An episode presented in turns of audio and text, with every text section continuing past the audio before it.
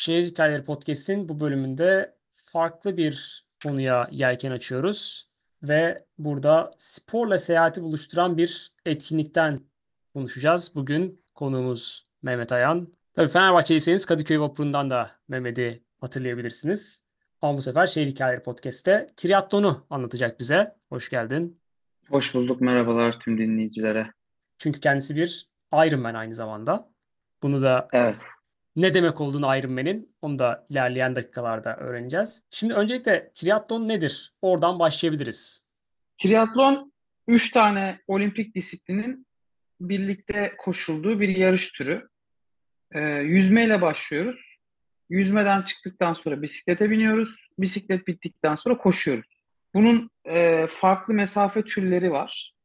İşte sprint triatlon dedikleri 750 metre e, yüzdüğün, işte 20 kilometre bisiklete bindiğin, 5 kilometre koştuğun versiyonu var. Olimpik versiyonu var ki zaten olimpiyatlarda da triatlon var bu arada. Ee, bir olimpiyat sporu aynı zamanda. Olimpik triatlonda da 1,5 kilometre yüzüyorsun, 40 kilometre bisiklete biniyorsun, 10 kilometre de koşuyorsun. Bunları aralıksız ve üst üste yapıyorsun. Ee, birazdan hani bu nasıl yapılıyor, hangi kıyafetler, hangi ekipmanlar kullanılıyor onların detaylarına gireriz. Bu profesyonel bazda tabii zaten yapılan bir spordu yıllardır. Ama senin bahsettiğin Iron Man, aslında Iron Man bir marka. Iron Man markası e, bunu dünyanın hemen hemen her yerinde ve amatör sporculara yarışlar düzenleyerek tanıtmış ve açmış oldu. Iron Man bu mesafelerin dışına çıkmış bir yarış. İlk başlangıcı e, Hawaii'de bir çiftin, bir karı kocanın. E, o sırada üç tane yarıştan bahsediliyor. Üç yarış da şu. Diyorlar ki işte bir yüzme yarışı var 3.8 kilometre. Ee, bir bisiklet yarışı var 180 kilometre. Bir de maraton var 42 kilometre. Diyorlar ki bunların hepsini birleştirdiğimiz bir yarış yapsak nasıl olur? İşte ilk başta bunu düzenleyip çok dar bir kadroyla sayılar belliydi hatta ama şu an çok aklımda atıyorum. 9-10 kişinin katıldığı ilk bir yarışı düzenliyorlar. Ee, daha sonra bir iyice yayılmaya başlıyor. Tabii ilk başta Amerika'da iyice popüler olmaya başlıyor.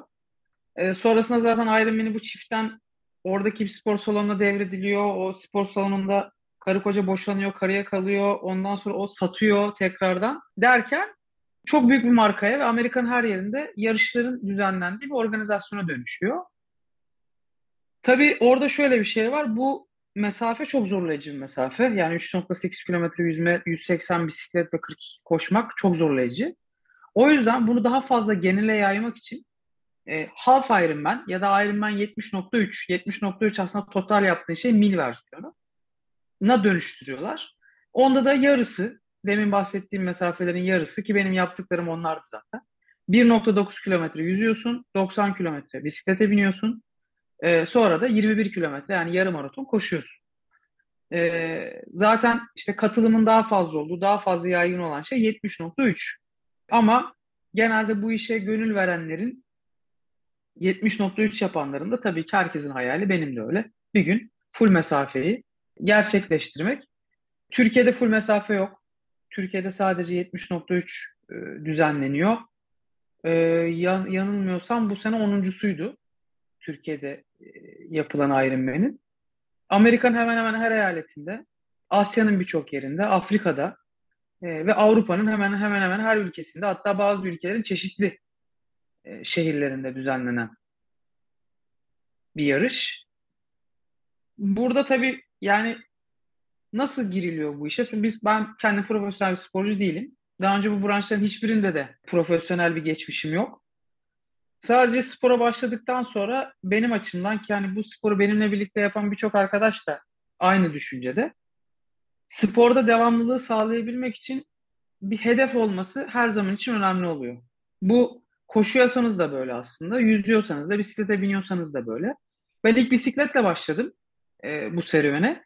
Sonra bisikletten çok keyif almaya başladım. Bir de bu benim başladığım süreç tam pandemi dönemine denk geldi. Yani iyice heves almışken kapanma yaşandı Türkiye'de. Kapanmadan sonra bir baktım her gün biniyoruz biz bisiklete. İşte her sabah 5.30-6'da çıkıyoruz trafik başlamadan 50 kilometre, 60 kilometre, 70 kilometre biniyoruz. Sonra turlar yapmaya başladık. E, Türkiye'nin çeşitli illerinde de bindik. İşte atıyorum Muğla'ya gittik, Marmaris'te bindik, Çanakkale'de bindik, Antalya'da bindik. Derken bisiklet hakikaten böyle bir tutkuya dönüştü e, bende.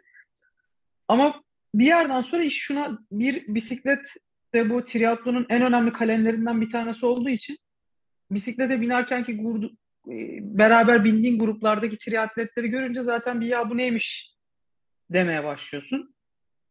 Önce bu akıl işi değil. Yani akıllı adam bunu yapmaz. Bu delilik diye giriyorsun olaya. Sonrasında şöyle bir şey görüyorsun. Sürekliliği sağlamak için illaki bir hedefe ihtiyacın var. Yani tamam işte bisiklete biniyoruz ama her gün sabah işte şöyle söyleyeyim trafiğe kalmamak için sabah 4.30-5'te kalkıyordum. Bisiklete arabaya yüklüyorum. İşte sahile iniyorum. Orada biniyoruz. İşte 50 kilometre yapıyoruz. Sonra dönüyorum. Duşumu alıyorum. Giyiniyorum. Tekrardan işe gidiyorum.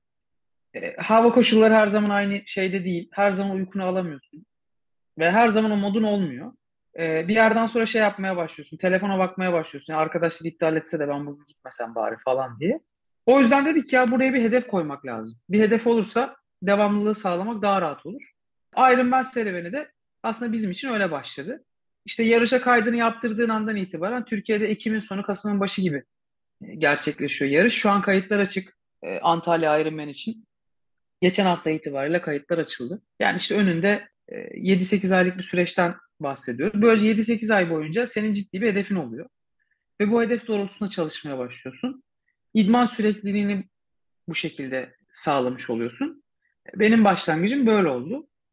Buradan sonrasında sen de dinleyiciler adına sorularla beni yönlendirirsen ben de daha fazla yardımcı olmaya çalışayım. Evet çok güzel bir giriş oldu. Ben şu soruları sorabilirim. Ee, şimdi Ironman bu işte tek midir yoksa triatlon yapmak isteyen başka şeylerle yapabilir mi? Önce bunu sorabilirim. Şimdi bir ben yine Türkiye'den gireyim. Türkiye'de zaten Triatlon Federasyonu var ve Triatlon Federasyonu yarışlar düzenliyor. Birçok ilde yapılıyor Triatlon Federasyonu'nun yarışları. Federasyon yarışlarına katılınabilir. Federasyon yarışları sprint olimpik mesafede sadece. E, federasyon Ironman mesafesi yani o orta mesafe denilen mesafede yarış düzenlemiyor.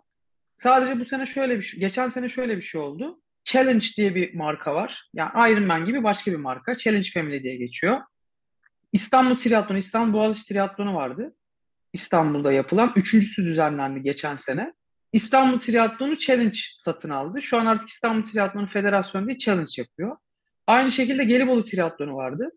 Gelibolu Triatlonu'nda Ironman mesafesi koşuluyor. Gelibolu Triatlon da artık Challenge ailesine katılmış oldu. Yani Türkiye'de Ironman'in dışında Ironman mesafesi ya da başka bir mesafede yine özel bir organizasyonun yaptığı challenge var. Bunun dışında e, işte İzmit'te, Ordu'da, Alaşehir'de, ondan sonra Alanya'da e, aklıma gelmeyen zaten federasyon sitesinden bu yarış Balıkesir'de birçok yarış düzenleniyor. Yani hem bütçesel olarak daha uygun hem de yurt içinde hani sonuçta ekipmanınızı taşımanız gerekiyor. Bisiklet en başta ciddi bir şey. Yani aracınızı atlayıp direkt yakın bir yerde yarışayım derseniz federasyon yarışları var. Ee, onun dışında Challenge Ironman'dan sonra gelen çok büyük markalardan bir tanesi. Challenge de yine aynı şekilde Avrupa'nın birçok yerinde yarış düzenliyor.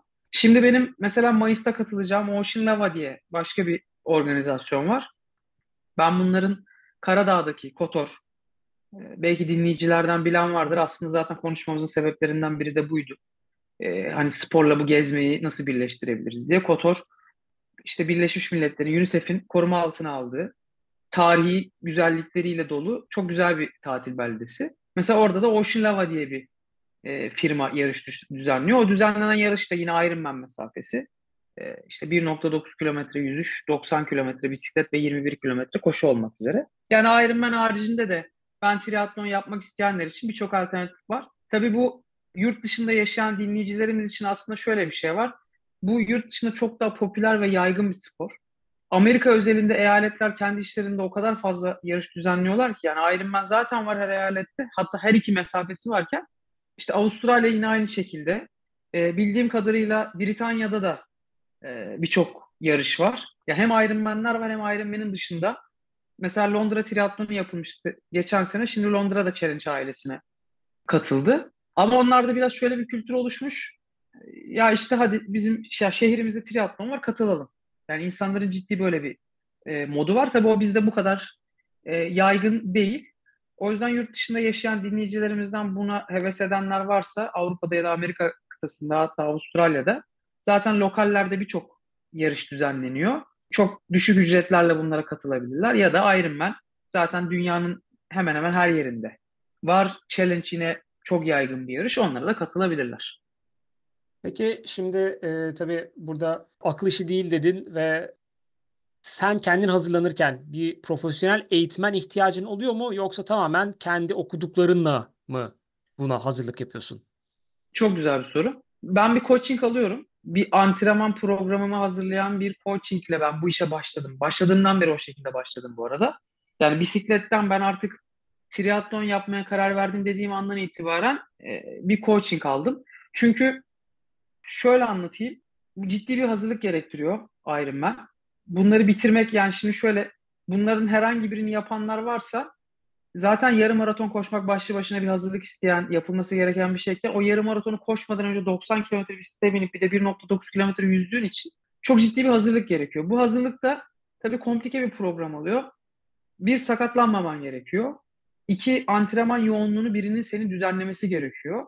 E, burada nabız aralıkların, beslenme düzenin ya da bisiklet üzerinde söylersek watt, işte koşu düzeninde söylersek pace, yüzmede yine aynı şekilde pace ya da idman türleri, işte bunların içerisinde intervaller var, yokuş idmanları var, easy koşular var derken bunu hakikaten bu işi bilen e, biri tarafından yönlendirilme ihtiyacı var. Öbür türlü yapılabilir mi okuyarak tabii ki yapılabilir. Ama çok kişisel olmayabilir. Çünkü hani bu daha önce böyle bir sporcu geçmişiniz yoksa sporcu geçmişi olanları ayrı tutabilirim. Çünkü onlar zaten belli bir idman düzenine alışkın, belli bir yaşa kadar profesyonel olarak spor yapmış insanları ayırıyorum. Çünkü onlar antrenman bilimine normal standart bizim gibi sporla alakası olmayan insanlardan daha fazla yatkın oluyorlar. En azından ya ben bu işe girdiğimde ya nabız ne demek, işte threshold ne demek, threshold pace ne demek bilmeyerek girdiğim için en azından onları belki bilerek giriyorlardır. İşte YouTube'da bir sürü videolar var falan ama sağlıklı bir şekilde bu işi yapmak istiyorlarsa yani sakatlanmadan ve verimli bir şekilde sonuçta atıyorum ben ilk başladığımda tabii ki amacım finish çizgisini sağlıklı bir şekilde geçebilmekti. E, ve ilk yarışta anladım ki hakikaten çok zor bir şey. Yani idmanla yarış zaten bambaşka bir şey. Bir de bir koç yardımı olmadan o seneyi geçirseydim yarışı bitirememe ihtimalim gerçekten çok yüksek olurdu. O yüzden hani bu işe girmeyi düşünenlerin kesinlikle nerede olursa olsun bir coaching almalarını tavsiye ediyorum. E, peki şimdi sen bisikletle bir başladığını söyledin. Orada peki değişiyor mu mesela kişiden kişiye? Kimisi yüzmeyle başlıyor, kimisi koşmayla başlıyor ya da en doğrusu hangisidir? Öyle bir şey var mı aralarında? Yani yok aslında ama gördüğüm şöyle bir şey var. Ya bu tamamen benim gözlemim bu sporu yapanlar arasında. Bu işe yüzmeden gelenlerin daha başarılı olduğunu gördüm. E, ama yüzmeden kastım şu. Çünkü bunların içerisinde en teknik olan şey yüzmek. Ciğer kapasitenizi veya bacaklarınızın gücünü arttırdığınız zaman koşuyu veya bisikleti geliştirebiliyorsunuz. Ama yüzmenin bununla alakası yok. Yüzme bir pozisyon, suyu çekmek, suda akabilmek bununla ilgili bir şey. O yüzden özellikle çocukluktan itibaren profesyonel olarak su topu ya da yüzmenin içerisinde yalanan insanların triatlonda daha başarılı olduğunu gördüm. E, çünkü o yani zaten biz işte kendi aramızda da konuşuyoruz. Yüzme gerçekten yani bir pace skalası varsa sonradan yüzmeye başlayanların yani profesyonel teknik yüzmeye başlayanların gerçekten gelebileceği yer belli. Yani onun altına indirmeleri neredeyse imkansıza yakın. Bu işe çok kafa patlatan, çok çalışan insanlar görüyorum. Tamam çok iyi seviyelere gelebiliyorlar. Ama hemen hemen hiçbir zaman çocukluktan itibaren yüzücü olanların seviyesine gelme ihtimalleri çok olmuyor. Ki bu işte çok çok başarılı olanların mesela işte atıyorum e, hemen geçen seneden örnek vereyim. Dünya şampiyonası Kona'da yapıldı. Kona hani şey derler triatlonun Mekke'si. Bu işin zirvesi Kona. Kona'ya katılabilmek için Ironman yarışından bahsediyorum. Kona'ya katılabilmek için hani kayıt olup katılma imkanınız yok. Yıl içerisinde yapılan yarışlarda kendi yaş grubunuzda ilk üçe girmeniz gerekiyor Kona'ya katılmaya hak kazanabilmek için. Yani hem o hakkı kazanıyorsunuz bir de 1500 dolar para ödüyorsunuz. Öyle de bir şey var kayıt amaçlı. Bu, bu amatör kısmıydı. Tabii profesyonel kısmında da var. Mesela işte İngiliz atlet e, Lucy Charles Barkley geçen sene kadınlarda birinci oldu. Konada dünya şampiyonu oldu. Hatta yarışı baştan sona birinci götüren ilk atlet oldu kadınlarda. Mesela onun geçmişi yüzücü. E, hatta işte İngiltere'de sadece yüzme yaparken olimpiyat elemelerine falan katılmış bir sporcudan bahsediyorum. Zaten bu yüzmeyle başladığınız için yarışa orayı önde götürmek yarışın geri kalanında e, sizi çok ciddi manada avantaj sağlıyor. O yüzden bence bir yani yüzme en avant yüzmeden gelenlerin en avantajlı olduğunu düşünüyorum. Benim kendi açımdan bu üç şeyin içerisinde beni en zorlayan koşu oluyor. E, bu arada hiçbiriyle geçmişte alakam olmadığı için hepsi bana zor gelmekle birlikte beni en çok zorlayıcı koşu oluyor. Çünkü bir en sonda oluyor zaten hakikaten artık çok yorgun halde yapıyorsunuz bunu. Ee, bir de koşu da hani bütün vücut ağırlığınızı taşıyıp sürdürdüğünüz bir şey olduğu için ve hatta e, işte artık sıcaklık koşu en sona kaldığı için eğer sıcak bir yerde yapıyorsunuz yarışı sıcaklığın da artmasıyla birlikte sizi çok ciddi manada zorluyor. O yüzden herhalde ikinci sırada da daha önce koşu geçmiş olanların bu işi ikinci rahatlıkta da onların yapabileceğini söyleyebilirim. Hani daha önce maraton koşmuş ya da düzenli olarak ben zaten koşuyorum diyenler de ikinci sırada triatlona daha rahat geçebilirler diye düşünüyorum. Şimdi aslında bir kadın kategorisinden bahsettin. Farklı kategoriler, yaş kategorilerim var, cinsiyet kategorilerim var. O nasıl oluyor? Hem cinsiyet hem yaş kategorileri var. Bu profesyonel ve amatörler için herkes için geçerli. 18 18 20 küsur, işte 24 30, 30 34, 35 40, 40 44, 44'den sonrası galiba ara daha açık. 44 50, 50'den sonra 50 55 gibi yaş grupları var. Bunun da hem kadın hem erkeği var aynı zamanda. Ödüller işte bu ilk üç sıralamaları yaş gruplarında yapılıyor. Demin söylediğim full mesafe Ironman'in dışında Half Ironman dediğimiz 70.3 Ironman'in de kendi içinde bir dünya şampiyonası var. Geçen sene Finlandiya'da yapılmıştı. Geçen seneki bu sene Yeni Zelanda'da yapılacak 70.3 dünya şampiyonası. Bu Ironman yarışlarının herhangi birinde kendi yaş grubunuzda bu sefer ilk üçten daha fazlası olabiliyor. Yani 8. 10.ya da bu haklar veriliyor. Belli bir sıra hepsinin slotları belli. İşte katılacağınız yarışın sayfasına girdiğiniz zaman işte size diyorlar ki 70.3 Dünya Şampiyonası'nın 75 tane slot dağıtılacaktır. E, yaş gruplarında diye. Eğer öyle bir amacınız varsa ona göre de yarış seçebiliyorsunuz. Yani burada sizin sıralamanızı belirleyen şey cinsiyetiniz ve kendi yaş grubunuz oluyor aslında. Yani erkekler işte 40-44'te şu sıralamayı yaptım gibi. Orada da mesela sen şu ana kadar bir yarışta bir ödül kazandın mı yoksa sadece bitirmek senin için bir ödül mü oluyor? Genel olarak oradaki yaklaşım nasıl? Yani benim için bitirmek ödül oluyor. Ama tabii şey var hani dediğim gibi bir gerçekten böyle profesyonel sporcu background'ı olan herhangi bir dalda bu arada sporcular daha sonradan emekli olduktan sonra triatlona girdiklerinde onların biraz daha rekabetçi ruhundan dolayı da hani sıralama onlar için ciddi bir anlam taşıyor. Ama benim gibi bakanlar için de şöyle bir şey var aslında kendi içinde. Sonuçta bir süre işi. Ee, onu da hemen şey yeri gelmişken söyleyeyim. 70.3'ün bitirme süresi 8 saat. Yani 8 saat içerisinde bitirmeniz gerekiyor e, yarışı. Full mesafede 16 saat. 16 saat içerisinde yarışı tamamlamanız gerekiyor. Aynı zamanda yüzmenin, bisikletin ve koşunun da kendi içerisinde cut-off süreleri var. E, yüzme 70 dakika içerisinde sudan çıkmanız gerekiyor. Yani 1.9 kilometreyi 70 dakikada yüzemezseniz yarış sizin için bitiyor. E, bisiklet için yanlış hatırlamıyorsam 3.5 saat diye hatırlıyorum. Yani yüzmede cut-off'a kalmadınız, bisiklete geçtiniz. Zaten bileğinizde sizin kendi time chip'iniz var. Herkesin zamanı kendi içerisinde okunuyor. O bileğinizdeki time chip'ten. Daha yarışa başlarken okuyarak başlayıp e, işte transition dediğimiz aralarda okunup her, her kategoride tekrar tekrar okunuyor bileğinizdeki çipler. Bisiklete de başladığınız anda itibaren 3,5 saati doldurursanız bitiremezseniz yine diskalifiye oluyorsunuz. Bitirme şansınız kalmıyor. O yüzden benim gibi bitirme amaçlı sporcularda aslında şöyle bir şey var. Her seferinde süremi kısaltmak gibi bir hedefim oluyor aslında. İşte ilk yarışımı 6 saatte bitirdim. ikinci yarışımı 5 saat 45 dakikada bitirdim. Üçüncü yarışımı 5 saat 29 dakikada bitirdim. Şimdi dördüncü yarışımda 5 saat 29 dakikanın da altına inme gibi bir gayretim var. Tabii şu bilgiyi de vereyim. Her yarışın süresi parkura göre de çok değişkenlik gösterebiliyor. Çünkü düz bir parkurla e, yokuşlu bir parkur arasında çok ciddi bir fark var. Biraz da şöyle düşünmekte fayda var aslında. Atıyorum ben Antalya'da iki kere yarıştım. Antalya'da bir üçüncü kere de yarışırsam Antalya içerisinde süremi düşürmem daha mantıklı bir yarış stratejisi olur. Çünkü Antalya dümdüz bir pist. Yani hem koşusu düz hem bisikleti düz. Bu arada yüzmesi de çok kolay. İşte dalgalı değil. Sıcaklık gayet iyi. Deniz sıcaklığı. Ama onun dışında hani yokuşlu olan bir parkura gittiğim zaman Antalya'daki süremi geliştiremeyebilirim. Çünkü artık orası e, bambaşka bir parkura dönüşmüş oluyor. Ya benim gibilerin de amacı dediğim gibi aslında e, hani süreden kısarak e, motivasyon sağlamak gibi bir amacım var. Şimdi mesela ben Ironman sitesinden bakıyorum. Burada işte Yeni Zelanda'da Mart 2'de mesela bir şey gösteriyor. Hem 70.3 hem de uzun olanını gösteriyor ve hemen şeylerin de kategorilerini daha doğrusu farklı çeşitlerini söylemişti. Yüzme gölde olacakmış. Bisiklet rolling olarak söylüyor. Koşuda düz diyor işte flat diyor ama mesela bir sonraki Uruguay'daki 3 Mart'taki yüzme okyanusta diyor. Bisiklet tepeli bir yerde diyor ve koşu düz diyor. Oradan da şunu anlıyorum. Farklı farklı mesela gölde yüzmenin şeyi de farklıdır. Okyanusta da farklıdır. Mesela bazıları Tabii. Körfez diye söylemiş yüzmenin olduğu yeri.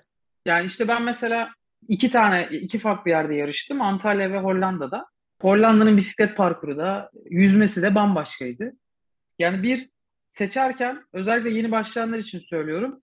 Antalya şöyle çok tercih edilen bir yarış. Çünkü Antalya düz. Bu işin içerisinde koşuda ve bisiklette de işin içerisinde yokuş girmeye başladığın an, andan itibaren sizin yorulma katsayınız logaritmik olarak artmaya başlıyor. O yüzden hani ilk defa yarışıyorsanız Türkiye, Antalya olmasa bile bu parkurların içerisinden nispeten düz olanı seçmekte fayda var. En düz parkurlarda yarışmakta fayda var. Daha az yani bitirmenize daha fazla olanak sağlamak açısından. Hani belli bir deneyime eriştikten sonra artık rolling parkurlar veya yokuşlu parkurlara geçiş sağlanabilir. Ama ilk başlayanlar açısından daha düz parkurlar tercih etmekte fayda var. Yüzmede de şöyle şeyler olabiliyor. Ee, dediğim gibi yüzme teknik olmanın yanı sıra ben bu işe girdikten sonra şunu da gördüm. Yüzmeyle ilgili çok ciddi fobisi olabiliyor insanların. Hani karanlık suda yüzme, açık suda yüzmek zaten başlı başına insanlar için bir muamma. Bazı işte ben karanlık suda yüzemiyorum diyor. Bazı soğuk su soğuksa e, ben kesinlikle yüzemem diyor. İşte çırpıntı varsa o bana uymaz diyor. İşte buradaki bilgilerden de aslında onu elde ediyorsunuz. Mesela işte marina yazıyor veya işte körfez yazıyor. Diyorsunuz ki yani burada şey olma ihtimali çok fazla yok, dalga olma ihtimali yok. Su sıcaklıkları zaten yazar. Yani yarışın sayfasına girdiğiniz zaman ortalama su sıcaklığını görürsünüz. O zaman da şey diyorsunuz, ha tamam bu sıcaklığı benim için uygun, ben çok soğukta zaten yarışamıyorum diye. Bir de mesela yüzme etabında wet, gerçi ona ekipmanlar içerisinde e, girer anlatırız. E, işte wetsuit giyme giymeme gibi konular da var. Wetsuit sonuçta sizin yüzmenize yardımcı olan bir ekipman. E, bunlara da yarışın sayfasına girip yani orada bu bana ne kadar uygun. Hatta şu bile değişiyor. Mesela Antalya bisikleti e, iki loop iki kere dönüyorsunuz. Yani 45 kilometreyi iki kere dönmüş oluyorsunuz. Ben Hollanda'da yarıştım. Hollanda'nın bisikleti tek loop'tu. Yani bir yerden başladık 90 kilometre bisiklet yaptık ve koşu parkuruna geçtik. İşte Antalya'nın koşusu 3 tur. Hollanda'da da yine 3 turdu ama 2 tur olan koşular var. 2 turda bitirdiğiniz e, yerler var. İşte bisiklet 3 tur olan var, 2 tur olan var, e, tek tur olan var. Bunlar da hani bazen atıyorum ben mesela bisiklet açısından söylüyorum. Biraz da işin gezme kısmından dolayı tek loop daha keyifli bir şey. Daha fazla yer görüyorsunuz. Çünkü dediğim gibi biraz benim tarafımdan keyifçi taraftaysanız ben şeylere de bakıyorum. Hani lokasyon güzel mi? Koşusu deniz kenarında mı? Ortam iyi mi? Hani onlar da benim için biraz önemli olmuş oluyor. Çünkü atmosfer ne kadar güzelse o kadar fazla keyif alıyorsunuz yaptığınız işten. Çünkü gerçekten yorucu hem mental hem fiziksel insanı çok e, yıpratan bir yarış. Ya ben ilk ilk yarıştığımda bitmeyecek herhalde bu dedim. Nereden bulaştım bu işe dedim. Yani sürekli sorguluyordum kendimi koşarken. İlkinden sonra ikinciyi yaparken tamam artık ilkini yaptık bunu hallederiz derken ikinciye yine bitmeyecek dedim yani ilginç bir şekilde. Yani böyle 17. kilometresindeydim koşunun önümde birisi bayıldı. Yani yarış kafamda bir yandan sürekli artık kilometre sayıyorum. 4 kilometre kaldı bir şey değil yani. yani 17 kilometre koşmuşum. Adamın bayıldığını görünce bu sefer dedim ki ya bana da bir şey olacak acaba. Zaten her tarafım terden tuz, deli gibi su kaybetmişim falan. Hatta madem onu anlattım araya da gireyim çok komik bir anı aslında. Biz e, Hollanda yarışına kaydolduk. Horn diye bir yerde. İşte Amsterdam'a trenle herhalde 60 kilometre falandı uzaklığı. Böyle cici bir kasaba Horn. Biz tabii buraya kaydolduğumuzda insanlara sorduk yani daha önceden buradan yarışan arkadaşlarla falan konuş, konuştuk. Hatta şöyle oldu bir triatlon kampı yapmıştık Haziran ayında. Yani yarışa bir 15-20 gün vardı.